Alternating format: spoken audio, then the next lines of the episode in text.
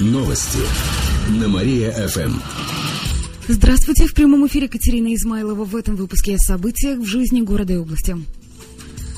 Программу льготных авиаперевозок продлят на три года. Накануне на совещании у премьер-министра Дмитрия Медведева было заявлено, что этот проект будет действовать до 2016 года.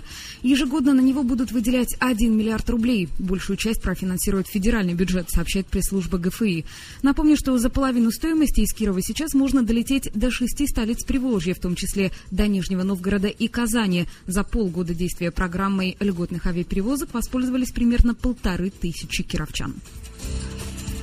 Олимпия победила Лис на последних секундах. Повторный гостевой матч с Магнитогорским клубом закончился победой наших хоккеистов 5-4. Хозяева открыли счет на второй минуте встречи, а на десятой забили уже третью шайбу. Но во втором периоде Олимпии удалось сравнять счет и даже опередить стальных Лис. Игры проходят в рамках чемпионата России молодежной хоккейной лиги. Следующий матч Олимпия проведет с клубом «Белые тигры» из Оренбурга.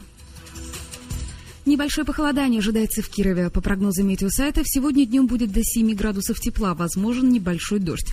К вечеру немного похолодает, а ночью столбик термометра опустится до плюс трех. Также в региональном МЧС предупреждает об усилении ветра. Сегодня его скорость может достигать 17 метров в секунду. Возможно отключение электричества и образование гололеда на дорогах. На выходных ожидается до 4 градусов выше нуля. Временами возможны небольшие осадки. Ночью похолодает до нуля.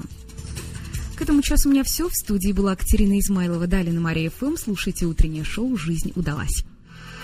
Новости на Мария-ФМ.